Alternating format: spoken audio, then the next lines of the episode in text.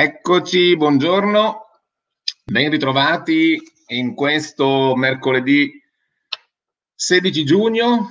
Siamo a metà stagione, più o meno metà stagione vegetativa eh, della vite e, e, anche oggi abbiamo un argomento da trattare del, che ci interessa, che interessa molti viticoltori, tecnici, agronomi, ampelonauti che operano in diverse regioni d'Italia, in diversi areali. Eh, la fioritura sta andando mediamente in Italia verso la fine. Eh, mi rendo conto che per qualcuno ovviamente siamo già a grano di pepe e forse anche in prechiusura grappola al sud Italia, ma al nord Italia alcuni eh, varietà, alcuni vitigni in realtà devono ancora iniziare la fioritura o stanno giusto iniziando la fioritura. E questo comporta ovviamente scelte diverse e, e necessità di monitorare il vigneto. Quindi eh, risaluto tutti gli ampelonauti, quindi tutti coloro che con attenzione frequentano il vigneto e raccolgono informazioni attraverso For Grapes, eh, strumento di monitoraggio che utilizziamo per non perdere informazioni utili a capire come sta andando uh, la stagione, come si sta sviluppando la vite e se c'è qualcosa da fare o meglio se non c'è niente da fare. Meglio se non c'è niente da intervenire. Purtroppo in questo periodo ci sono molte necessità di intervento e quindi vanno calibrati molto bene per non essere né, né eccessivi né ovviamente sottostimati.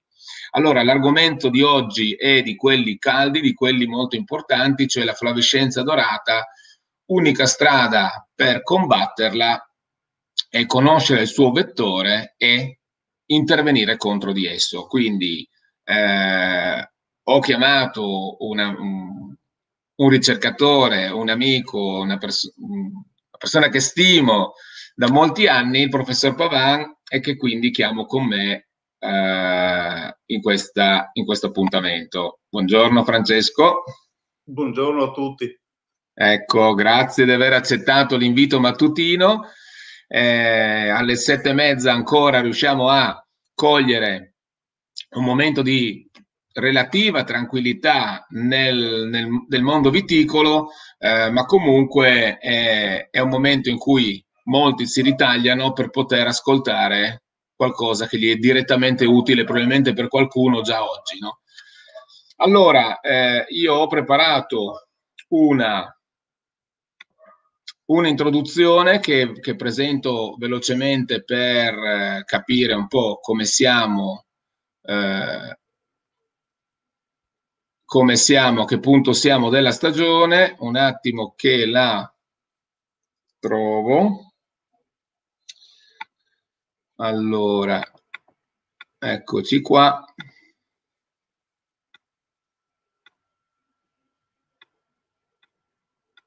Eccoci qua. Allora, eh, 24esima settimana dell'anno, eh, 16 giugno, fase fenologica media delle foglie in Italia 23, vuol dire 13 foglie distese, più 1,4 rispetto alla settimana precedente. La prossima settimana ci aspettiamo un più 0,5. Perché? Perché la, i grappoli diventano il sink più importante, attraggono gran parte dei source che non ne rimane tanto per le foglie, questo mediamente. La fenologia dei grappoli è a 68,9, quindi siamo alla fine della fioritura, o meglio al 90% delle caliptre cadute e ha fatto in una settimana un progresso di, del 50%, più 5,1. La fase della Luna oggi è fase crescente, visibile al 32% da 5,7 giorni. Allora, come sta andando la stagione nel Dordo, nelle regioni viticole del nord-ovest? Vedete qua a sinistra 2021 perfettamente sulla linea della Winkler media 490 gradi giorno accumulati eh, poco meno di 500 gradi giorni accumulati dal germogliamento, quindi questi sono i dati dal germogliamento. Eh, il 2021 in queste regioni si contraddistingue per essere nella media termica trentennale, ma nettamente col minor accumulo di precipitazioni, anche se la scorsa settimana in alcune zone ci sono state delle vere e proprie eh, accumuli idrici molto importanti, ma molto eh, localizzati, tant'è che la media non supera i 3 mm, la media come media di, di diverse aree rappresentate da questo andamento settimanale. Quindi l'andamento settimanale ultima, eh, ultima settimana a destra, vedete che le temperature medie continuano a crescere, ovviamente continuando ad aumentare le temperature aumenta l'evapotraspirazione quindi la richiesta idrica che però non è così, eh, non è così abbondante, tutt'altro.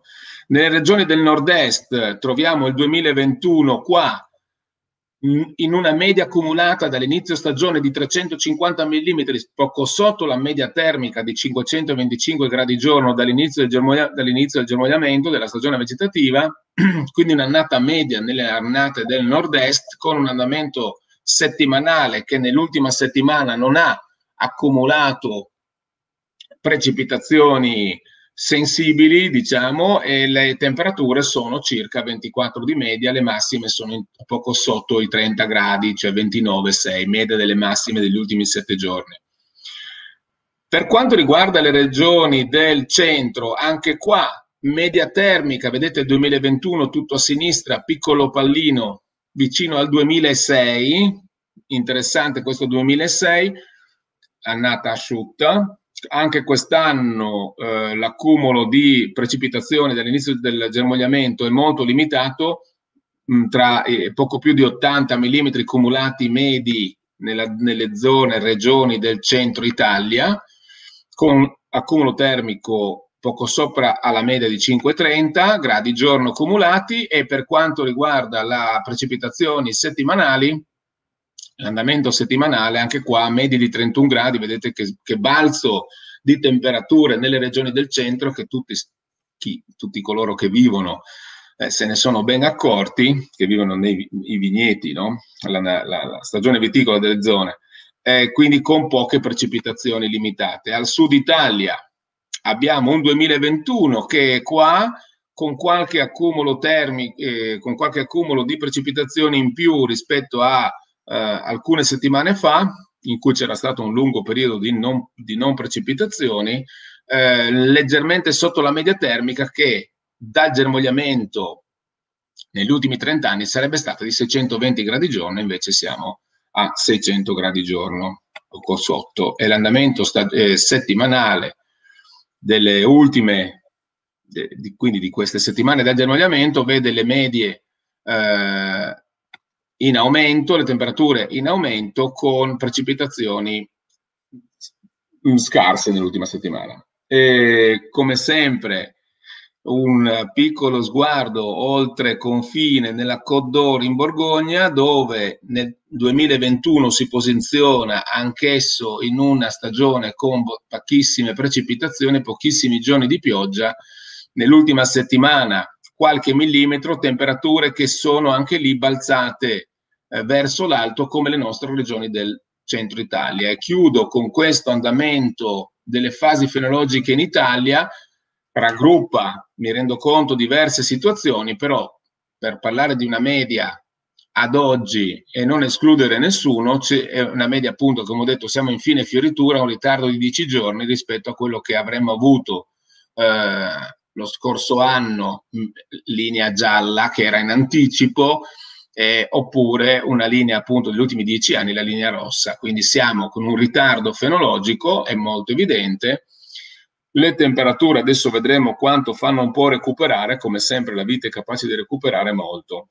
Quindi abbiamo un ritardo fenologico e adesso con eh, Francesco andremo a vedere, questo lo chiudo, eccoci qua, Andremo a vedere poi che cosa su scafoideo, vettore della flavescenza, eh, ci, cosa comporta, o meglio, se comporta qualcosa l'andamento eh, termico oppure se ci sono altri fattori che, che, che, che ne modificano la presenza o meno. Boh, intanto, allora, in, introduco la flavescenza la fluorescenza dorata come appunto malattia provocata da questo fitoplasma che presente in Italia da decine di anni ancora non siamo riusciti a eh, fermare perché probabilmente esistono, esiste sempre il vettore.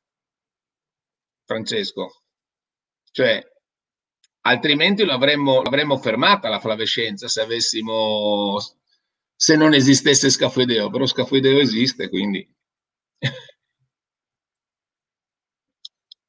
cosa cioè com, come vettore eh, come mai non siamo riusciti ancora per esempio cioè non ci sono antagonisti naturali a Scafoideus titanus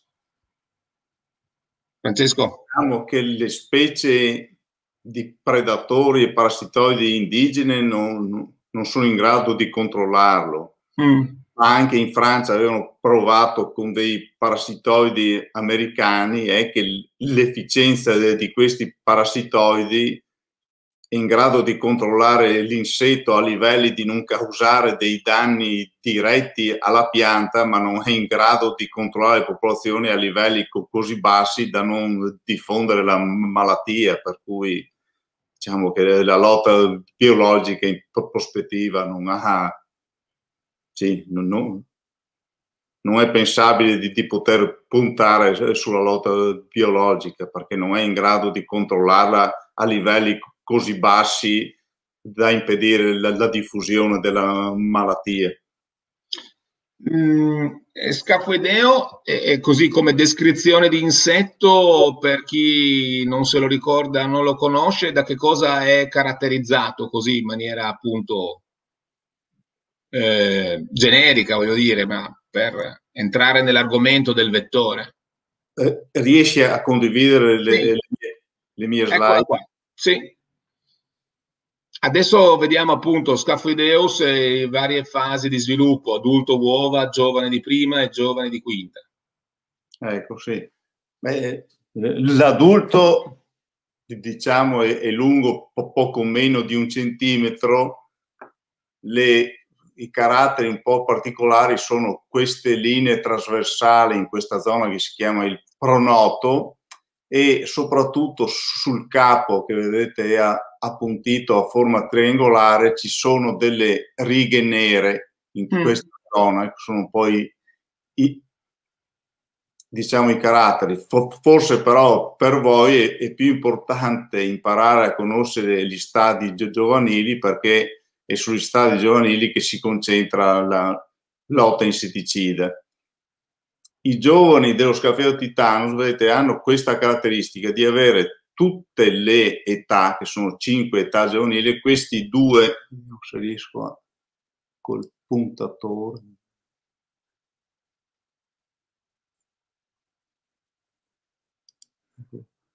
Sì. questa parte terminale, vedete queste due macchie nere che sono presenti in tutte le età. Sì le prime due età sono bianchicce tendenzialmente, le successive sono, tendono un po' più al giallino, caratteristica particolare ce l'ha la quinta età che vedete oltre ad avere questi due punti neri anche queste macchie caratteristiche. Mm-hmm. Per, per, sapere se c'è nel, nel vostro vignetto considerando che l'insetto sverna come uova, che queste sono le uova sotto il ritidoma, sia del fusto della vite e sia anche del legno di due anni che voi avete eliminato con la potatura. I giovani in questo eh, momento sono concentrati in due zone, sui polloni, mm. quindi quei, quei germogli che partono dal fusto, e sulle foglie basali anche della chioma, quelle però che sono in qualche modo a contatto o molto vicino alle parti legnose, perché i giovani colonizzano per prime quelle foglie lì. L'insetto è visibile, se voi voltate le foglie lo vedete, ha una caratteristica che lo distingue da tutte le altre cicaline che quando viene disturbato fa un salto, cosa che non fa né la cicalina verde né la cicalina gialla della vite. Quindi se voi voltate delicatamente la, la, foglia e vedete degli insetti sotto, se questi qui andandoli a toccare saltano, siete sicuri di avere a che fare con lo Scafideus e, e Titanus. Importante questo, quindi già girarlo delicatamente perché altrimenti salta eh. prima di poterlo vedere di fatto. Esattamente, sì. Ma le uova svernano quindi nel tranci di due anni che sono state anche eh, trinciate e rimaste a terra con la potatura, cioè potate, trinciate, rimaste a terra, da lì si sviluppano i giovani sì. che poi risalgono un po' lungo il tronco. Esattamente, sì, per cui una diciamo delle strategie di lotta che comunque non ha un'efficacia, si parla dal 10 al, al 20% di, di, efficacia è quello di eliminare i, i tralci di potatura, cioè di, di portarli fuori dal sì. vigneto. Quindi, diciamo quindi, può essere, cioè portare fuori i tralci riduce di questa percentuale, 10-20, 10-30. Perché prendete che le uova sono anche lungo il fusto, chiaramente il fusto de, de, della vite non si può eliminare, quindi... Eh. Eh, quindi prima età, seconda età, ecco, quindi adesso eh, si concentrano sulle porzioni di chioma più basse, quindi polloni oppure prime foglie, ma le prime età, seconda età arrivano già nelle foglie, diciamo, del cordone o del capo a frutto, dei germogli alla base o, o rimangono... No, sì. Siamo dell'ordine, non so, sarà un, come densità di popolazione circa un decimo, però bisogna andare a voltare le, le, foglie proprio quelle che sono a contatto con le parti legnose, perché i giovani appena nascono colonizzano le, le prime foglie che hanno vicino alle parti legnose. Quindi e se voi andate a campionare una foglia a, a metà germoglio, in questo momento è quasi impossibile trovarlo perché sono con, concentrate lì. Questo... Poi le età successive tendono a colonizzare un po' tutta la vite, però per prima e seconda età soprattutto le trovate o sui polloni o proprio su, sulle foglie alla base dei germogli, quelli a contatto con le parti legnose. E, ehm, la, la, cicalina, cioè lo scafoideo, eh, si nutre pungendo il, la lamina fogliare, cioè si nutre su eh, dei vasi, i vasi, diciamo così, cribrosi. Sì, sul floema, perché chiaramente la, la fluorescenza dorata è causata da, da patogeni che sono dei fitoplasmi che assomigliano un po' a, a, dei batteri e questi fitoplasmi vivono sul floema, quindi diciamo sui i vasi attraverso i quali passa la linfa elaborata, cioè il prodotto della fotosintesi delle piante, passa di lì per andare a, sì, per essere traslocata in tutte le parti della pianta. Quindi questi fitoplasmi, se sono tanti, bloccano proprio questi vasi per cui gli zuccheri prodotti dalla fotosintesi non possono più venire traslocati chiaramente questo insetto proprio si, nutre a livello del eh, floema e prima di nutrirsi attraverso la eh, saliva può iniettare, inoculare il fitoplasma all'interno di, di questi vasi. Ecco, e qua l'importante è che alcune età riescono a farlo e altre età non riescono a fare questa operazione di trasferimento, cioè sì. di nel senso che se un giovane è nato su una pianta ammalata e acquisisce il fitoplasma eh, da giovane attraverso la nutrizione, ci impiega circa un mese per avere la capacità di inocularlo ad altre piante, Perché? Perché questi fitoplasmi entrano all'interno del, del corpo dell'insetto, si moltiplicano e dopo circa un mese si portano sulle ghiandole salivari e quindi l'insetto solo in quel momento è in grado di inoculare questo eh, fitoplasma su de- delle piante sane. Quindi intercorre circa un mese. Gli adulti, se l'insetto si, si infetta allo stadio di adulto, invece è già in grado di inoculare il fitoplasma a piante sane dopo una quindicina di giorni, quindi diciamo a un periodo più breve eh, di... alla forma giovanile, si chiama periodo di latenza, cioè un periodo in cui l'insetto ha al suo interno il fitoplasma, ma non è ancora in grado di inocularlo su altre piante. Quindi abbiamo eh. circa un, un, mese per i giovani e due settimane per gli adulti. Quindi l'importante è capire a che stadio di sviluppo fenologico è l'insetto nella propria regione, area, area viticola. Per fare questo, quindi Francesco, tu che cosa consigli per controllare lo stadio di sviluppo? È importante che, che ci siano dei tecnici in ogni zona viticola e anzi addirittura all'interno di ogni zona viticolo, soprattutto in aree collinari, sapete anche voi che i vigneti più esposti, più caldi, hanno un, un anticipo di vegetazione, ma anche un anticipo sugli stadi di sviluppo dell'insetto. Quindi è importante fare un, un monitoraggio all'interno di una singola regione nelle diverse aree climatiche, perché la, il, la velocità di sviluppo dell'insetto che chiaramente è diversa. Quindi il monitoraggio è fondamentale. E, e, ehm, e nel monitoraggio, eh, quindi oggetto del monitoraggio, se ci sono i polloni.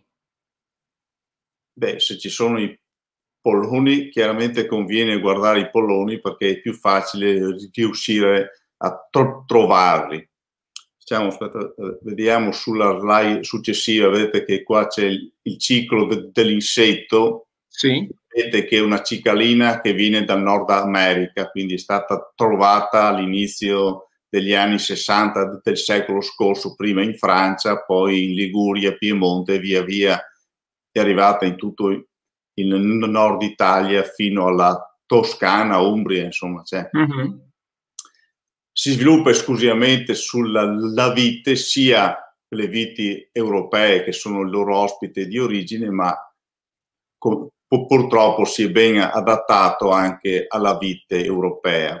Mm. Ha un'unica generazione all'anno svernando come uovo sotto il ritidoma della vite, abbiamo visto prima delle immagini i giovani, e in questo caso sembra diciamo, questo fenomeno poco influenzato dall'andamento climatico, più o meno le schiusure iniziano verso metà maggio, 20 di, maggio, questo diciamo è abbastanza costante anche in questa annata che è stata fredda, non è che le schiusure siano in, in, iniziate in evidente ritardo rispetto alle annate precedenti. I giovani... E questo, mm. e questo è un po' in tutto il nord Italia, cioè Piemonte, Veneto, Friuli, più o meno si può dire che è abbastanza omogeneo? Sì. Diciamo, sì, nelle zone più fredde c'è un certo ritardo. Diciamo, non so, in Friuli, nelle zone cioè si va sì. verso Cividale, Torreano, sì. quelle zone lì, chiaramente sì. c'è un po' di ritardo okay. rispetto alle zone della pianura più calde, insomma, quello... Certo.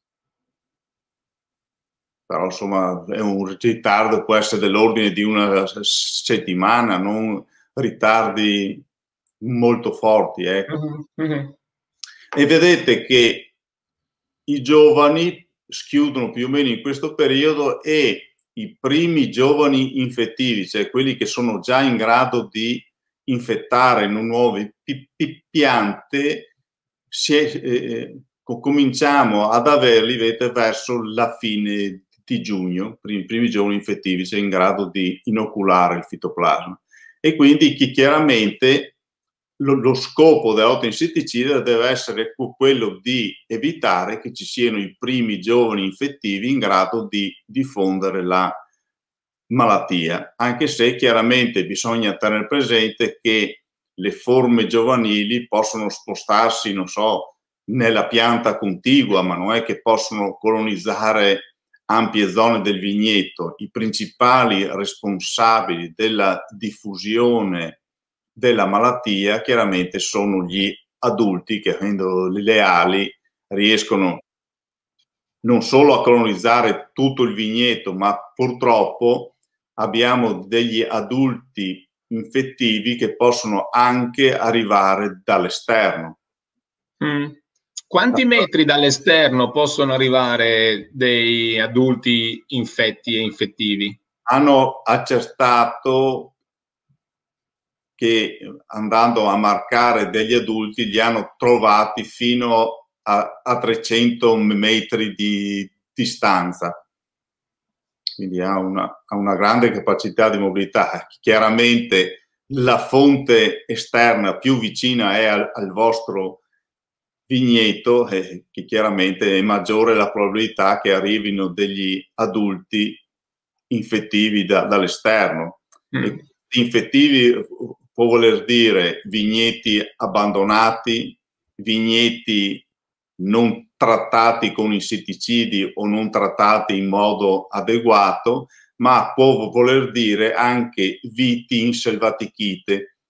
In alcune zone viticole ci sono questi boschetti, queste siepi con queste viti in selvatichite che si arrampicano diciamo, sugli alberi e sugli arbusti, anche da questi viti di silvatechite possono arrivare degli insetti infettivi e quindi sarebbe buona pratica se attorno a voi ci sono boschi, boschetti, sieponi con delle viti in selvatichite, eliminarle perché chiaramente sono una sorgente di insetti che possono diffondere la malattia all'interno dei vostri vigneti.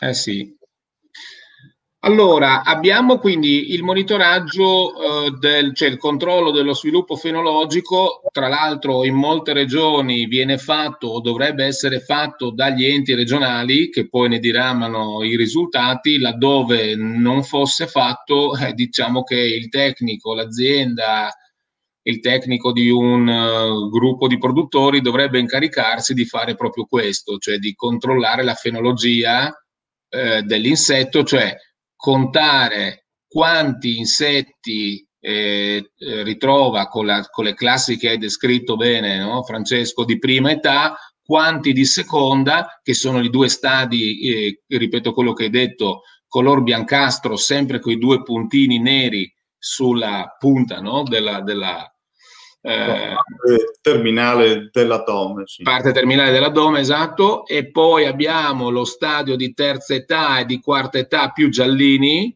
quindi più intenso la colorazione, sono leggermente più grandi, anche se la grandezza è, sì, è, è apprezzabile quando io ho il suo corrispettivo più vicino, altrimenti sono tutti molto piccoli, non nel pratico, voglio dire. Cioè, sì. Ecco, e poi, la, vabbè, e poi la quinta età che diventa con le bande colorate, no? cioè diventa, diventa, con delle colorazioni marroncine che la distingue sempre con i due punti sulla parte terminale. No? E quindi contando la presenza o meno, uno può eh, eh, accertarsi a che stato di sviluppo eh, mh, si, diciamo, eh, si, sta, si presenta lo scafoideo. Diciamo, possiamo dire che se uno eh, controlla 50 individui, 40 individui è sufficiente, va bene? Cioè come campione? Sì, diciamo, è una, una buona stima anche perché poi cioè, se, se, viene fatto da, dai, dai tecnici o dei consorzi o delle regioni, eccetera, andando in tanti vigneti hanno anche diciamo, un quadro più generale, però diciamo 50 in, in, individui se non si trovano quarte e quinte età, insomma, la probabilità che ci siano sono molto basse. Ecco, ripeto, allora per chi fa il monitoraggio usando 4Grapes c'è eh, il monitoraggio dello Scaphideus titanus come, come, monitoraggio e all'interno potete selezionare se sono giovani di prima età, seconda, terza, quarta o quinta. Quindi controllando eh, un certo numero di polloni o foglie, e, o foglie basali individuando lo stato di sviluppo, poi in 4Grace potete inserire questa informazione così che diventa utile per voi, per la vostra rete di condivisione eh, ed eventualmente per il territorio in cui siete lo avete fatto. Questo potrebbe essere quel monitoraggio diffuso a cui tendo e spero che si possa raggiungere così da avere informazioni chiare sullo stato di sviluppo perché altrimenti si potrebbero posizionare erroneamente appunto non correttamente gli interventi specifici, no? Perché altro Francesco sul uh, biologia e, e, e, sviluppo dell'insetto, diciamo che essendo una, una, a una sola generazione, no? È monovoltino. Sì. E quindi tutto sommato sembrerebbe semplice, cioè Siamo... non ha di... Eh un'altra cosa importante, vedete qui sono messe le prime età, le trovate da metà maggio fino all'inizio di luglio. Questo cosa vuol dire? Che la schiusura delle uova è molto scalare, non è che schiudono tutte in, un tempo breve. Okay. E questo chiaramente, se si ha a che fare con insetticidi poco persistenti, chiaramente bisogna fare più interventi, perché voi se fate un trattamento il 10 di giugno, se l'insetticida è poco persistente, ucciderà, so, i, i giovani che nascono in, in, una settimana, addirittura il pipiretro già quelli che nascono dopo un giorno non li uccide più e quindi eh, eh bisogna fare più interventi per co- coprire l'intero periodo di schiusura delle uova e questo è un, è un pro- problema soprattutto in agricoltura biologica, ma recentemente anche in agricoltura convenzionale perché gli insetticidi che si hanno a disposizione non sono, ne parleremo casomai dopo, altrettanto efficaci degli insetticidi che venivano utilizzati fino a qualche anno fa. Eh, è, un argomento ostico quello degli insetticidi, cioè ostico, nel senso che eh, sono quei mali necessari. No? Sappiamo che l'insetticida è qualcosa che non vorremmo utilizzare per i suoi effetti negativi, ma lo dobbiamo usare per il suo beneficio, cioè quello di ridurre le popolazioni di scafoideo, vettore privilegiato, per adesso unico accertato, direi, di flavescenza. No? Diciamo che ce ne sono altre due cicaline, però mm con cui sono riusciti a trasmettere, però non è che, sì, che, che abbiano un, un'importanza nella diffusione della malattia. Insomma. Mm, che eh, intendi Orientus Iside? Sì, sì. Sì. E, um... Vive su nocciolo, su salice, può anche vivere qualche volta su vite, e la malattia è stata trovata anche sui noccioli e sui salici, però dal punto di vista pra- pratico, diciamo, non appare così importante anche per- perché di tutte le prove di, di trasmissione che sono state fatte eh, è riuscita soltanto una fatta in Italia, ma altri ricercatori in, in Francia, in, in Svizzera hanno tentato e non sono riusciti a trasmetterlo, quindi vuol dire che, che l'efficienza di trasmissione è molto bassa, a differenza dello Scafeo Titanus che invece ha un, una capacità di trasmissione molto elevata. Quindi ci dobbiamo concentrare su questo insetto, su questa cicalina. E, ehm, no, suo... Adesso non ci sono elementi che fanno per pensare che dobbiamo preoccuparci di altri vettori, insomma. Mm, eh, qual è l'ambiente? Cioè, c'è un ambiente che predilige la, la, lo scafoideo, non so, ambienti umidi, boscosi, ombrosi, piuttosto che soleggiati, asciutti? Ama vivere nel folto della vegetazione, quindi sì, se viene lasciata anche erba alta lungo la fila, quindi molto vigorose. Mm. Ad esempio il prosecco ne, ne ha spesso popolazioni elevate perché è un, una vite molto vigorosa, quindi in mezzo al folto l'insetto sta molto bene. Quindi umidità, leggera ombra, folto, l'erba che può crescere lungo il filare sono tutti fattori che aumentano la sua sopravvivenza, il suo sviluppo, i numeri, la numerosità. Eh sì. sì. Eh, quindi individu- allora, monitoriamo, eh, allora, ad oggi, secondo quello che conosci tu, che hai a, diciamo così, portata di mano come informazione sullo stadio medio di sviluppo, eh, quindi età medie rilevate in, nel nord-est, perché so che appunto vai anche, cioè, eh, collabori anche con alcuni ricercatori e tecnici della zona del Veneto, che, a che punto siamo? Ah, diciamo che abbiamo una netta prevalenza ancora di prima età, c'è una discreta percentuale, saremo sul 20% di seconda età, è stato trovato meno nella zona che, che frequento io un unico individuo di terza età, quindi siamo diciamo che ancora diciamo non abbiamo dei giovani infettivi, ecco. Ok per, però possono già essere infetti chiaramente se sono, se, sì, sono nati, si sono nutriti su una vita infetta.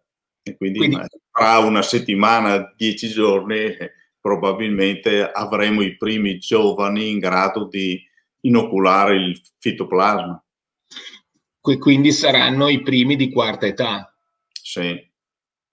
Ok. Eh, allora, la quarta età eh, sono, pr- praticamente c'è un unico caso che hanno visto che è in grado di inoculare il fitoplasma. La quinta età invece è già più frequente. Diciamo che un giovane nato su una pianta infetta ha una bassa probabilità di essere già infettivo in quarta età, me- mentre in quinta età lo è sicuramente, insomma. Quindi diciamo che la quarta età potrebbe essere in qualche modo un, un criterio per, per, dire iniziamo a fare gli interventi di lotta, ecco. Sì. Con la quinta bisogna assolutamente intervenire. Credo. Eh, Se volete di... ho un'altra slide con di intervento, non so. Sì, sì, sì, ecco, allora, queste sono le epoche di intervento e adesso arriviamo a questo argomento qua. Prima di pensare all'intervento diretto, ci sono, si possono pensare, mettere in atto interventi indiretti di tipo agronomico? Eh, interventi, beh, a parte quello che abbiamo già detto di eliminare i tralci di, di, potatura, perché se vengono lasciati all'interno del vigneto, chiaramente le uova sopravvivono, eh, schiudono e i giovani colonizzano le, le, viti a partire dai polloni, quindi bisognerebbe il legno di potatura eh, non lasciarlo in vigneto. Quello. E quindi abbiamo un 10-30% di riduzione con la rimozione del, del, del legno di risulta della potatura. Ecco, un'altra eh, pratica sono state delle prove, quello di eliminare i polloni. È chiaro che i giovani che nascono lungo il fusto, se hanno i polloni a disposizione, li colonizzano subito, quindi hanno subito diciamo, delle foglie dove andarsi a nutrire. Mm. Altra cosa, tenete presente che lo schifideo titanus, quando voi, non so, fa, fate i trattamenti, quindi tende a fare dei salti e cade a terra. Quindi mm. quando cade a terra, poi camminando va a ricolonizzare, o meglio facendo dei saltelli, va a ricolonizzare la vite. È ovvio che se ci sono dei polloni nella parte bassa de- della pianta, e facilitato nella colonizzazione della vite. E in effetti è stato visto, hanno fatto de- de- delle prove sia su viti a parete verticale sia nel veronese a pergola e hanno visto che l'eliminazione dei polloni sulle viti a parete verticale non è molto efficace perché chiaramente se voi avete un, so, una cappuccina, un guiò, eccetera, avete già dei germogli che sono abbastanza vicini al terreno.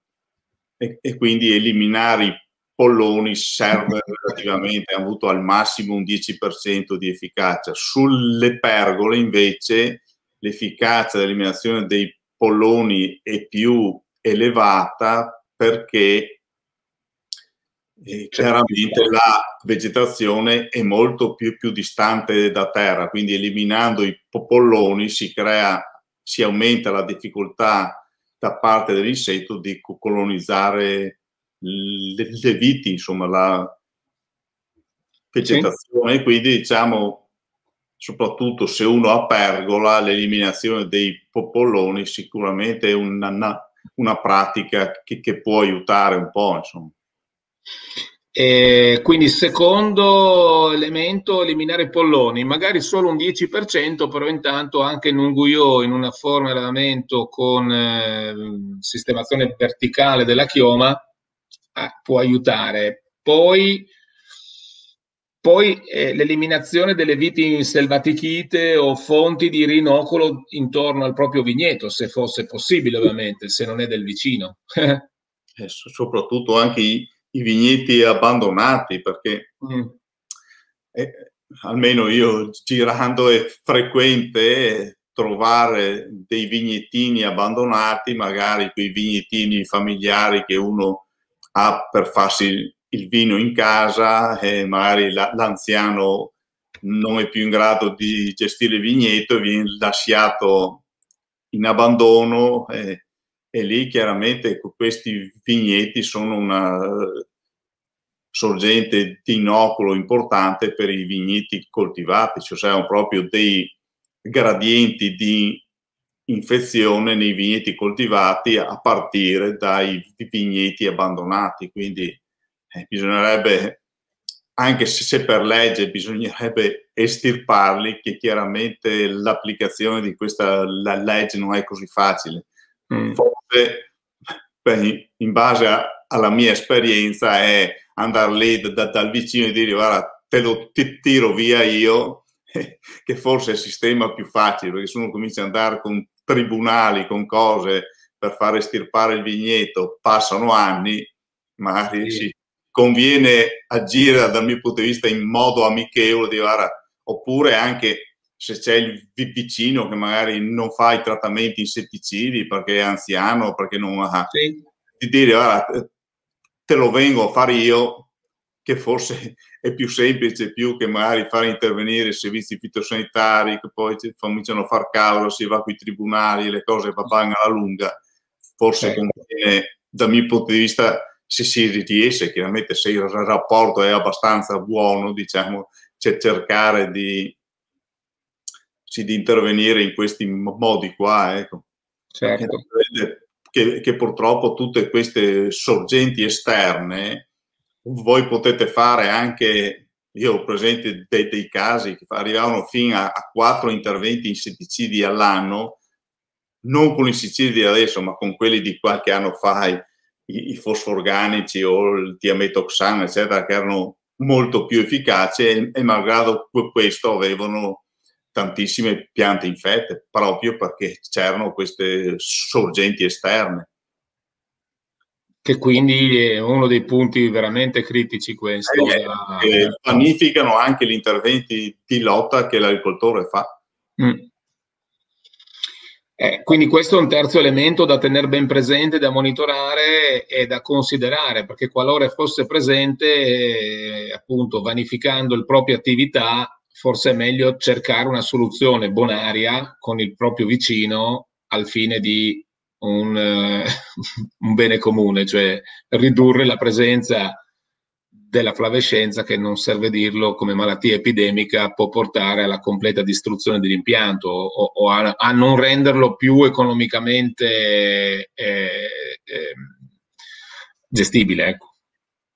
Allora, eh, Francesco, eh, fatti questi tre interventi, nel senso eh, elimino dove posso, se posso, i traggi di potatura, eh, opero bene la, la spolonatura, eh, mi occupo del vicini e se sono miei elimino le fonti di inoculo esterne, sorgenti di inoculo esterne da viti reinsilvatichite o abbandonate, alla fine devo fare inter- degli interventi che tra l'altro sono in molte regioni del nord Italia obbligatori.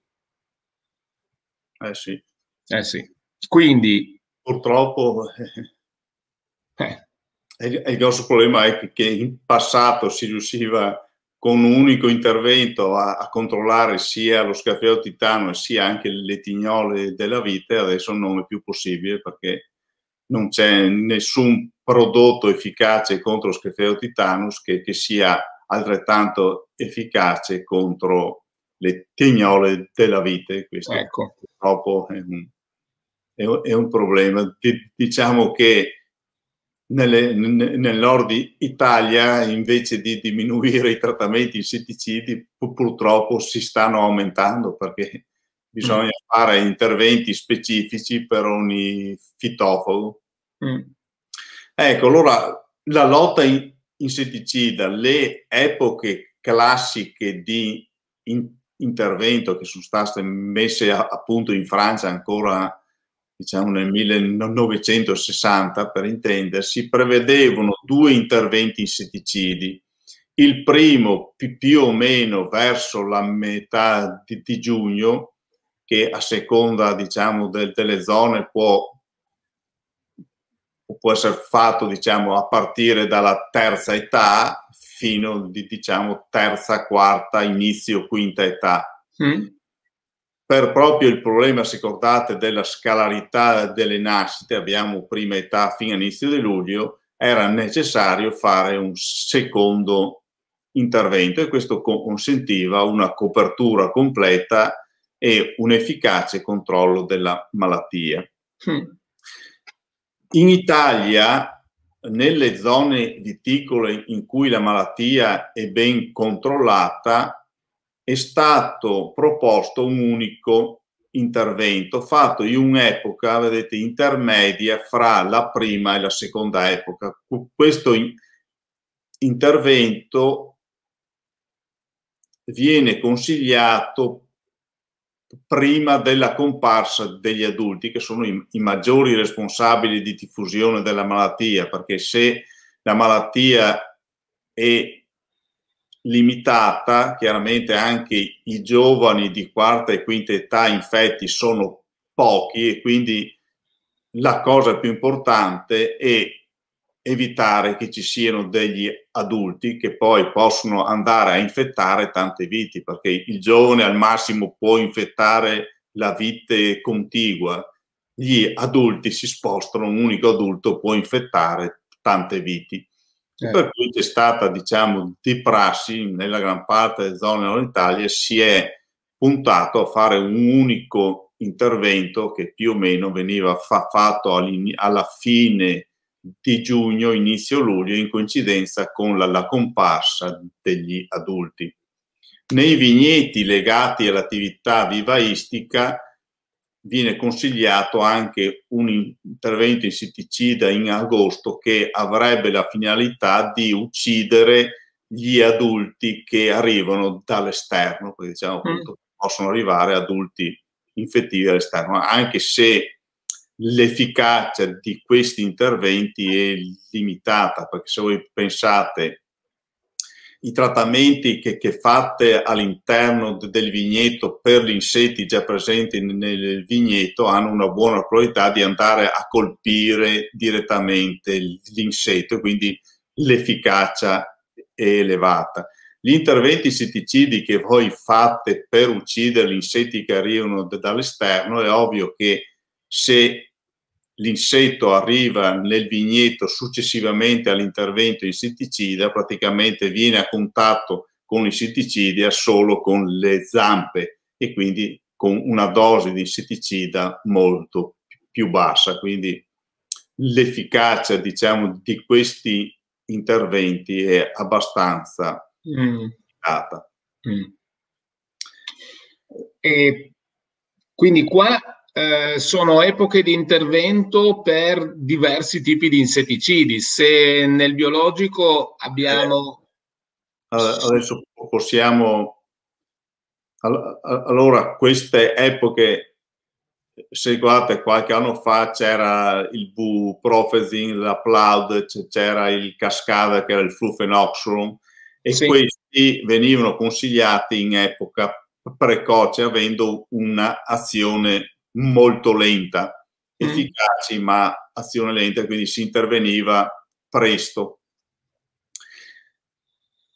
Tendenzialmente converrebbe intervenire presto, diciamo anche prima della quarta età, quindi diciamo fine di questa settimana, inizio della prossima, anche per chi utilizza le piretrine naturali nel biologico. Mm e il piretro naturale chiaramente è più efficace sulle età giovanili più, piccole. E quindi chiaramente converrebbe utilizzarlo un po' in anticipo anche perché in ogni caso si sa che col piretro naturale i due interventi in qualche modo sono obbligatori perché se voi mettete sulle viti trattate con il piretro naturale dopo un, un giorno degli insetti di Discafoideus avete una mortalità veramente molto bassa, 10-20%. Se andate dopo tre giorni l'insetto non, non muore più e quindi chiaramente essendo poco persistente bisogna fare diciamo un due interventi dove avete problemi di flavescenza dorata e popolazioni elevate del vettore. E, ehm, ok, quindi con, con, le, eh, con l'attenzione nell'utilizzo del piretro alle sue caratteristiche, quindi con trattamenti eh, serali, nel senso nel tardo pomeriggio, perché appunto eh, può persistere. Cioè viene degradato eh, rapidamente da, dai raggi ultravioletti, quindi se, si vuole che almeno diciamo per un giorno svolga bene la sua attività, conviene fa, farlo alla sera, almeno avete tutta la notte fino alla mattina successiva in cui il piretro è veramente molto attivo. Poi chiaramente eh, con, il sole, se ci sono giornate soleggiate, ci sono tanti raggi ultravioletti e il, e il piretro viene degradato. Quello mm.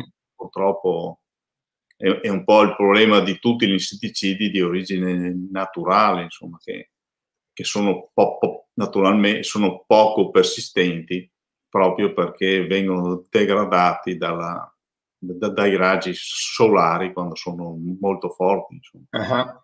Ehm, allora, per il piretro, volumi elevati d'acqua perché deve, entrare, deve arrivare a contatto sulla pagina inferiore, cioè a contatto con l'insetto, giusto? Eh sì, ma diciamo che in generale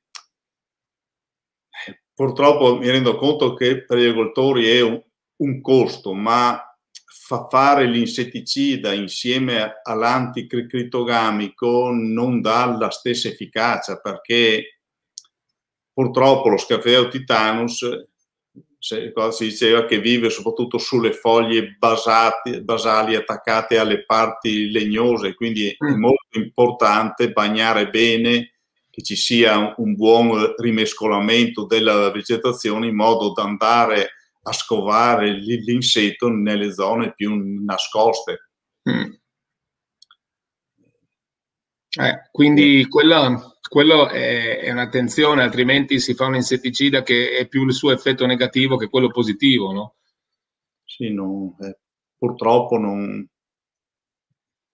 Cioè, diciamo, nel caso de, della peronospora, so, le foglie suscettibili sono quelle fresche, non sono quelle più vecchie e quindi, diciamo, nel caso invece dell'insetticida dovete ragionare in modo contrario, nel senso che l'insetticida non lo trovate nelle foglie giovani. Sì, non è importante bagnare bene le, foglie giovani, ma è importante bagnare bene anche e soprattutto le foglie basali, quelle più nascoste. Certo. È lì che si concentrano le popolazioni dell'insetto, quindi anche una pratica utile in generale prima dello trattamento con lo scafideo se uno deve fare operazioni di, di potatura verde, di arieggiamento de, della chioma, eccetera, è meglio farle prima dell'intervento insetticida proprio per favorire la penetrazione dell'insetticida all'interno. Sì, è la, è, è, il, la, propria apparecchiatura per distribuire il prodotto fitosanitario deve essere messa a punto per questo tipo di intervento quindi è una messa a punto, un setup diverso rispetto al trattamento anticritogamico che ha un certo bersaglio. In questo caso il bersaglio è, è di altro tipo ed è una zona diversa, ecco, zone basse lungo il ceppo, eh, qualche pollone c'è sempre, eh, eh, perché è naturale che rispuntino dei polloni e quindi devono essere irrorati anche questi. Eh sì. Eh, e quindi questo è una, un'attenzione obbligatoria, direi. Ovviamente dirigendo i getti verso il basso, molto del prodotto andrà sul cotico erboso laddove è presente, quindi la raccomandazione ob- obbligatoria, tra l'altro, è anche quella dello sfalcio d'erba nei giorni precedenti all'intervento per non avere eh, specie erbacee in fiore che attirano insetti utili, no? Eh sì. Eh. È obbligatorio. È obbligatorio, infatti, e, e, quindi è obbligatorio ed è anche ecologicamente obbligatorio, cioè nel senso eh, già l'insetticida ha un effetto collaterale contro altri bersagli, eh, alcuni di questi anche utili, quindi per limitare questa azione vanno appunto va, eh, effettuato questo sfalcio pre trattamento insetticida. Quindi vuol dire che in questi giorni nei vigneti del nord Italia dovrebbero esserci tutti i, tutti i, i, i suoli con l'erba rasata senza specie in fiore. Esattamente. Eh.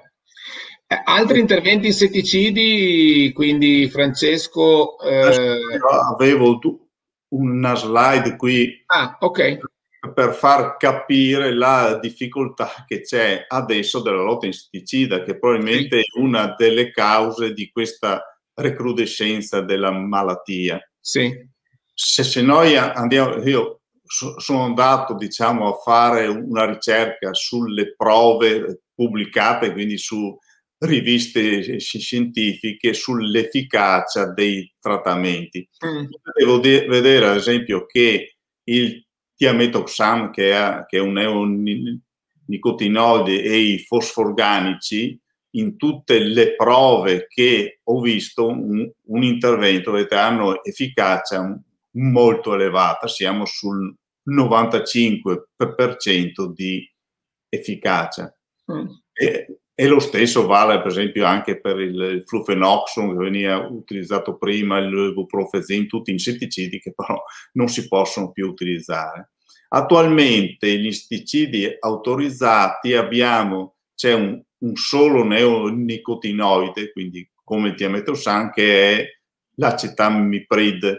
Mm e vedete come nelle prove pubblicate abbiamo delle efficacie molto variabili che arrivano in alcuni casi avete un 47% di efficacia. Vedete che, che molte di queste prove sono prove pubblicate dalle ditte produttrici, quindi probabilmente diciamo queste efficacie sono riportate qui sono anche più elevate dell'efficacia che, che abbiamo in pratica, perché chiaramente magari le ditte pubblicano solo le prove che hanno, hanno dato i risultati migliori spesso.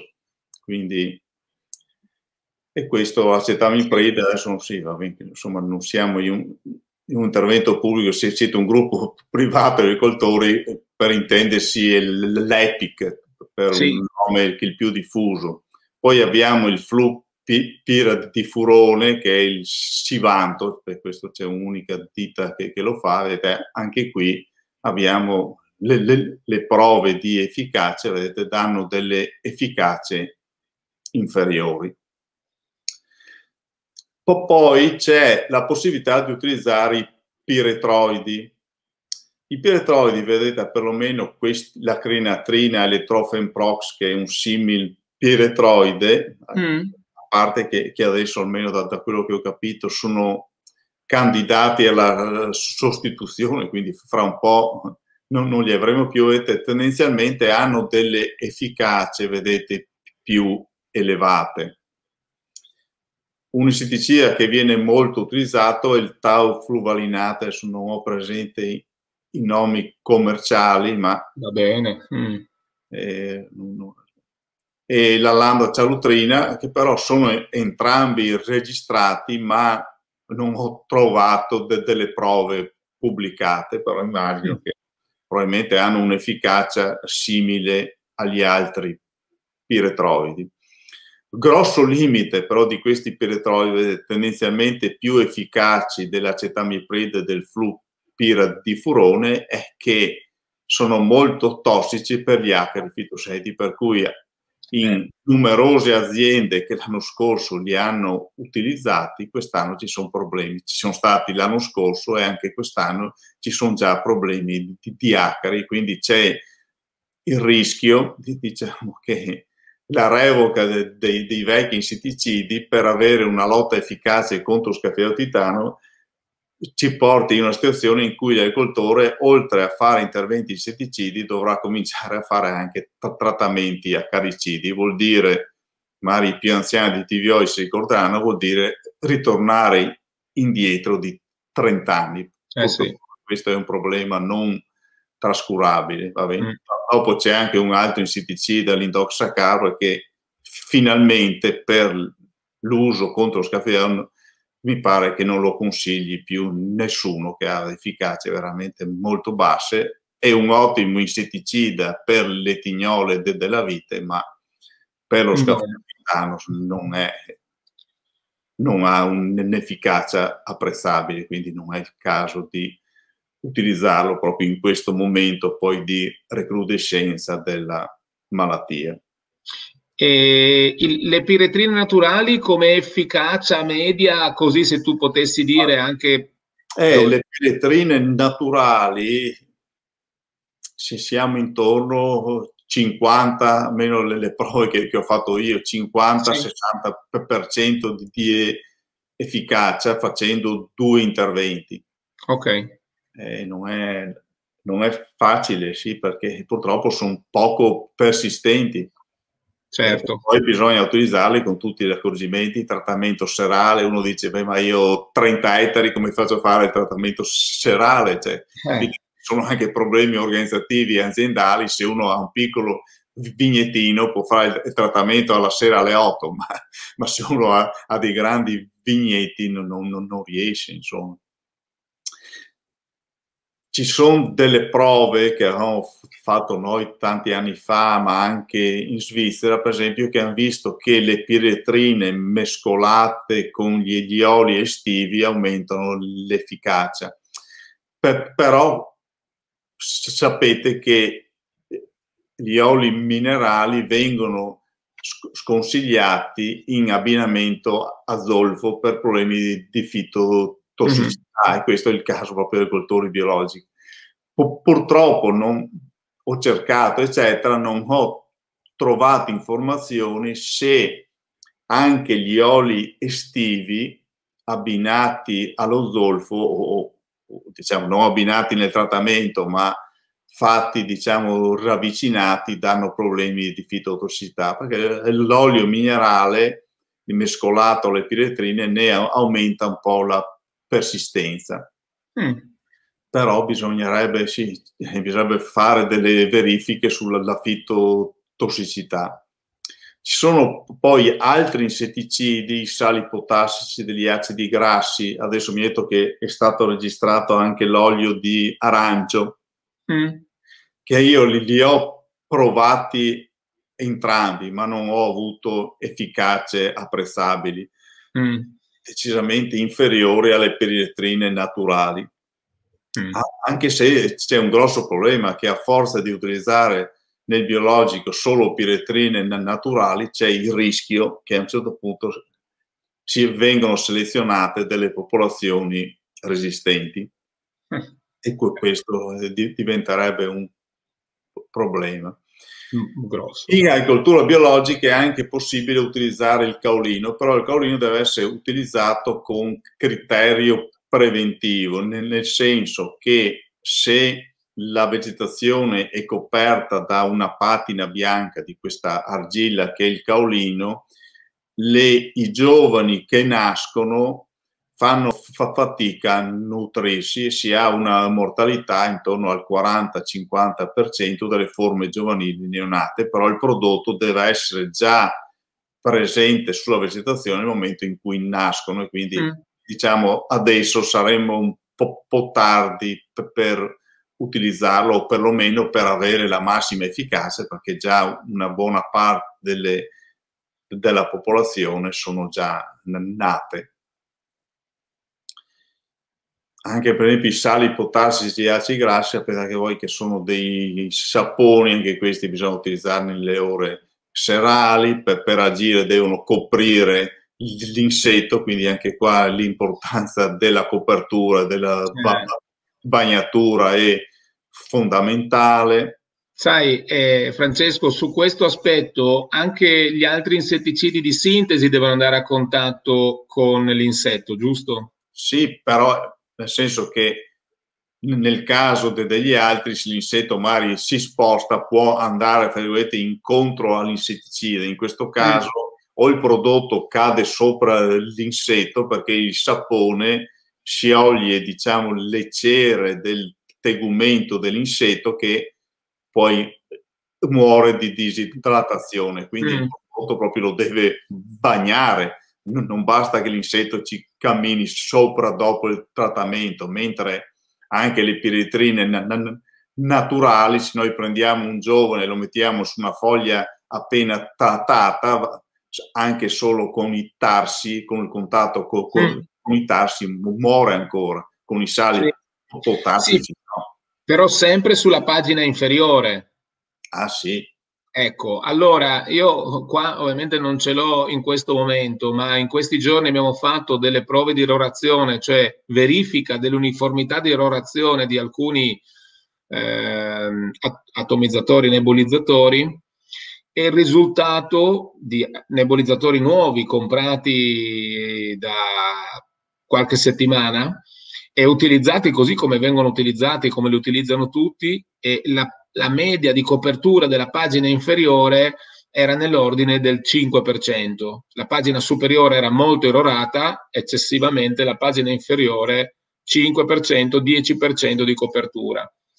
Questo è veramente un punto critico che probabilmente i costruttori di macchine dovrebbero affrontare in maniera più seria e, e, e concreta perché altrimenti il, il, limite è che è vero che esce dell'acqua dalle bocchette o dagli ugelli, ma quest'acqua va tutta con, in miscela col prodotto fitosanitario sulle pagine superiori della vite e non all'interno della chioma e o sulla pagina inferiore. Quindi secondo me c'è da stare anche attenti in questo senso, cioè la scarsa efficacia, magari anche il fatto che vent'anni fa si usavano alti volumi d'acqua eh, con atomizzatori tradizionali che mm. avevano una copertura della pagina inferiore nettamente superiore rispetto a quanto abbiamo come media adesso. E anche una, cioè, attraverso la ventilazione, adesso per ridurre l'effetto di deriva si tende a ridurre la, la ventilazione. La ventilazione rovesciava tutte le, le, le foglie, quindi la bagnatura eh. chiaramente era Eh sì. Migliore. Eh sì. E posso chiederti ancora allora se un viticoltore, un tecnico, dopo aver accertato lo stato di sviluppo, deciso la sua linea di intervento, se biologico farà alcuni interventi, eh, se non lo è, può farne degli altri, ma certo non è vietato che anche un integrato faccia dei trattamenti biologici. Certo che il monitoraggio eh, poi ecco della sua efficacia Francesco, cioè vedere l'efficacia, oltre ovviamente a contare i ceppi di flavescenza presenti nei propri vigneti, che anche quello è una parte del monitoraggio, nel senso appena vedo i primi ceppi, poi parleremo in un'altra occasione no, degli estirpi, eccetera, però li devo segnalare. Ma per quanto riguarda scafoideo, quando è un momento di controllo del, del mio intervento? Sì, eh, diciamo che pensare che l'agricoltore vada a farsi i campionamenti dei giovani prima o dopo eh, è, è, troppo impegnativo. Certo. Diciamo che per valutare l'efficacia bisognerebbe utilizzare delle trappole eh, cromotropiche più o meno da installare all'inizio di agosto e, e lasciarle in campo per un, una quindicina di giorni. Ok.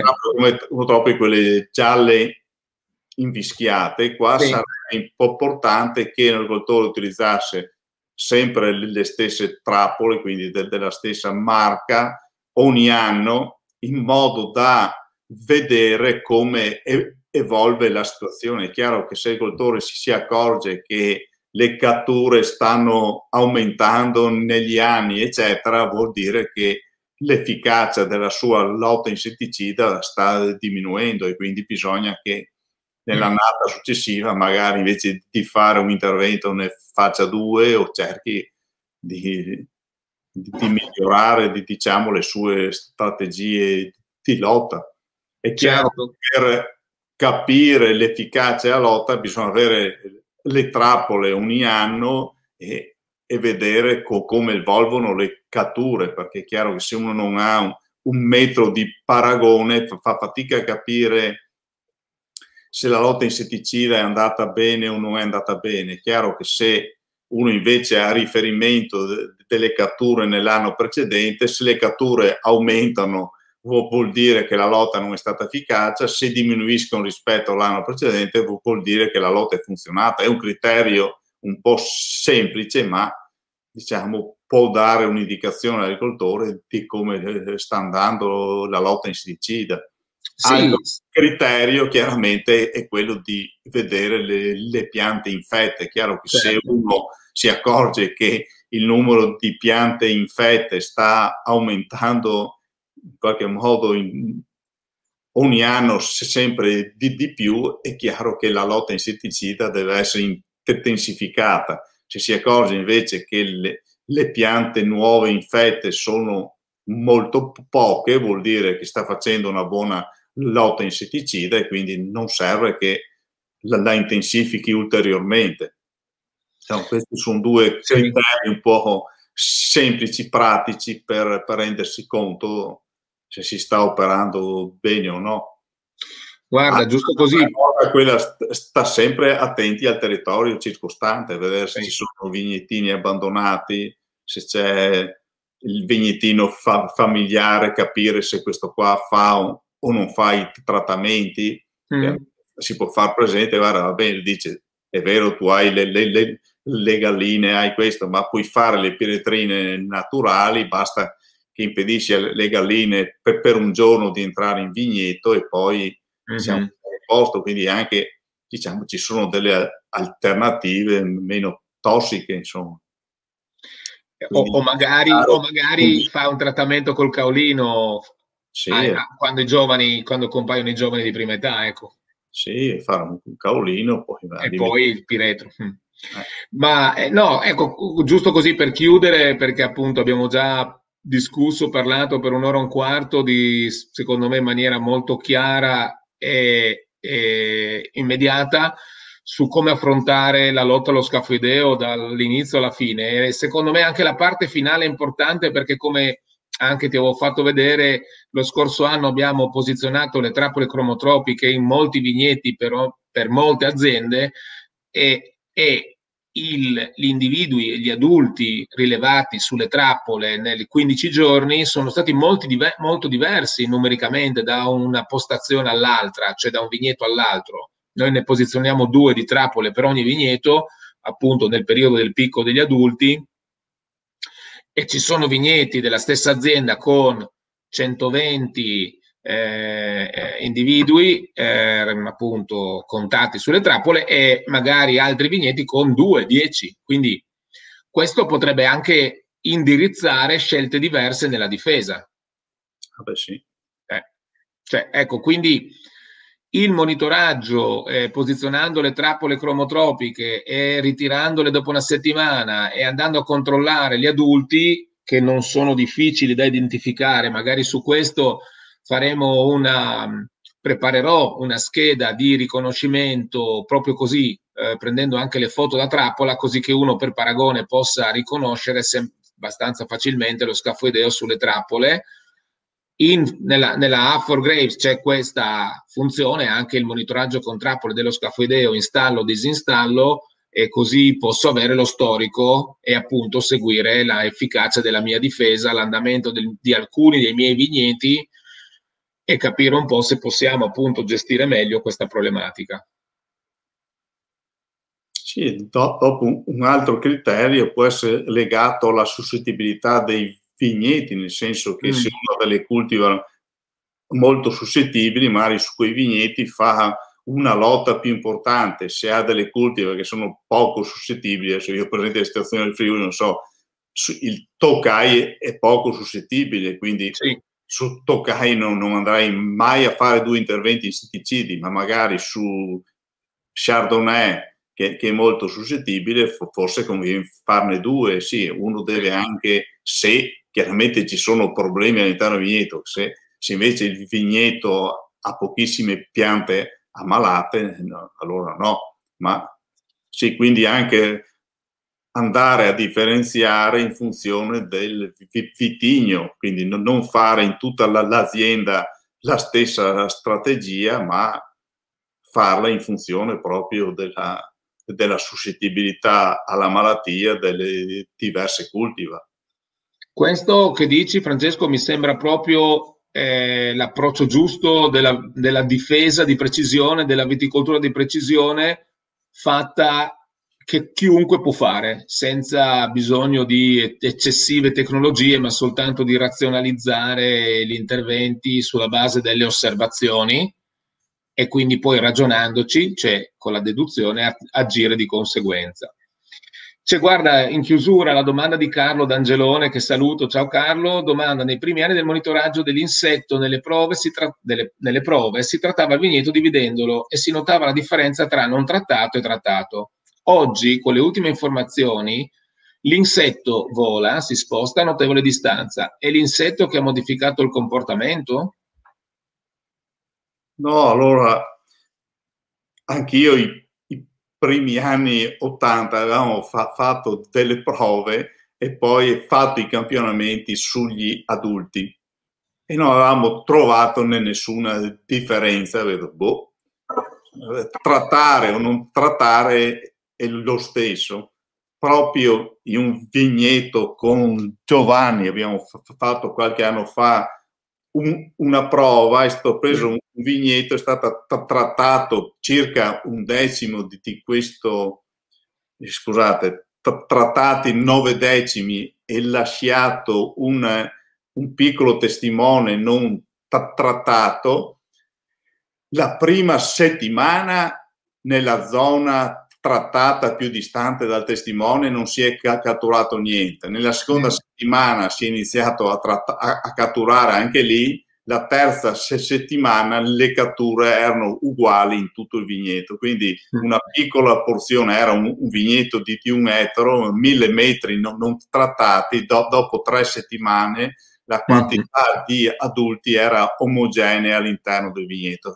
L'insetto, come si diceva prima, si sposta diciamo, fra la zona non trattata e, e, la parte più distante trattata sono state 50 metri. Ecco. Dopo tre, tre settimane le catture degli adulti erano uguali, quindi diciamo che le catture degli adulti non, non sono utili per confrontare diciamo, zone diverse all'interno del vigneto, ma per, per, valutare la quantità di adulti in un vigneto che viene trattato nel, nel suo insieme interamente, insomma.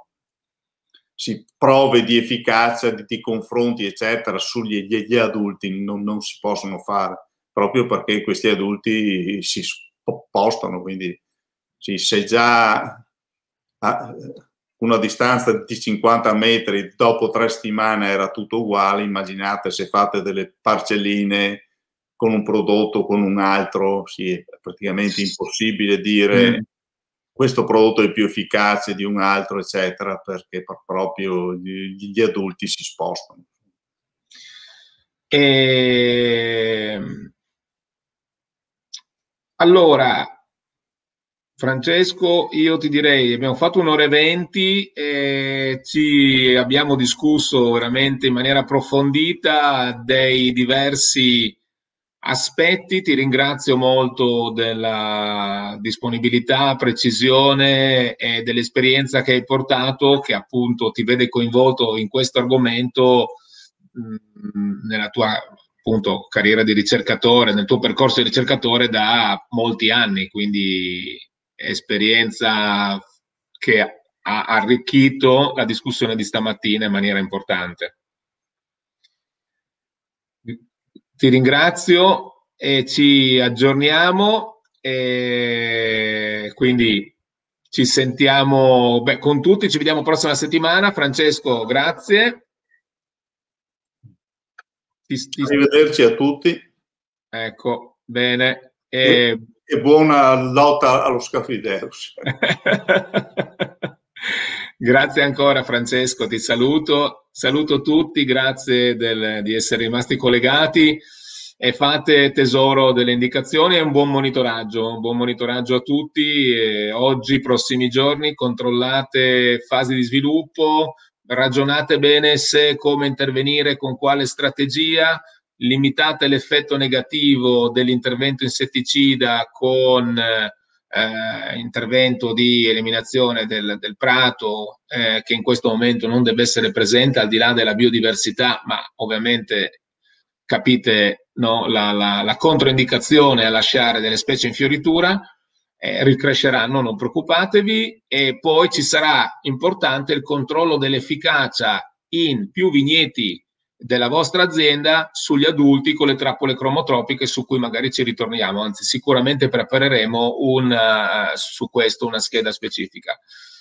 Buon lavoro, buona giornata, grazie, ciao. Arrivederci a tutti.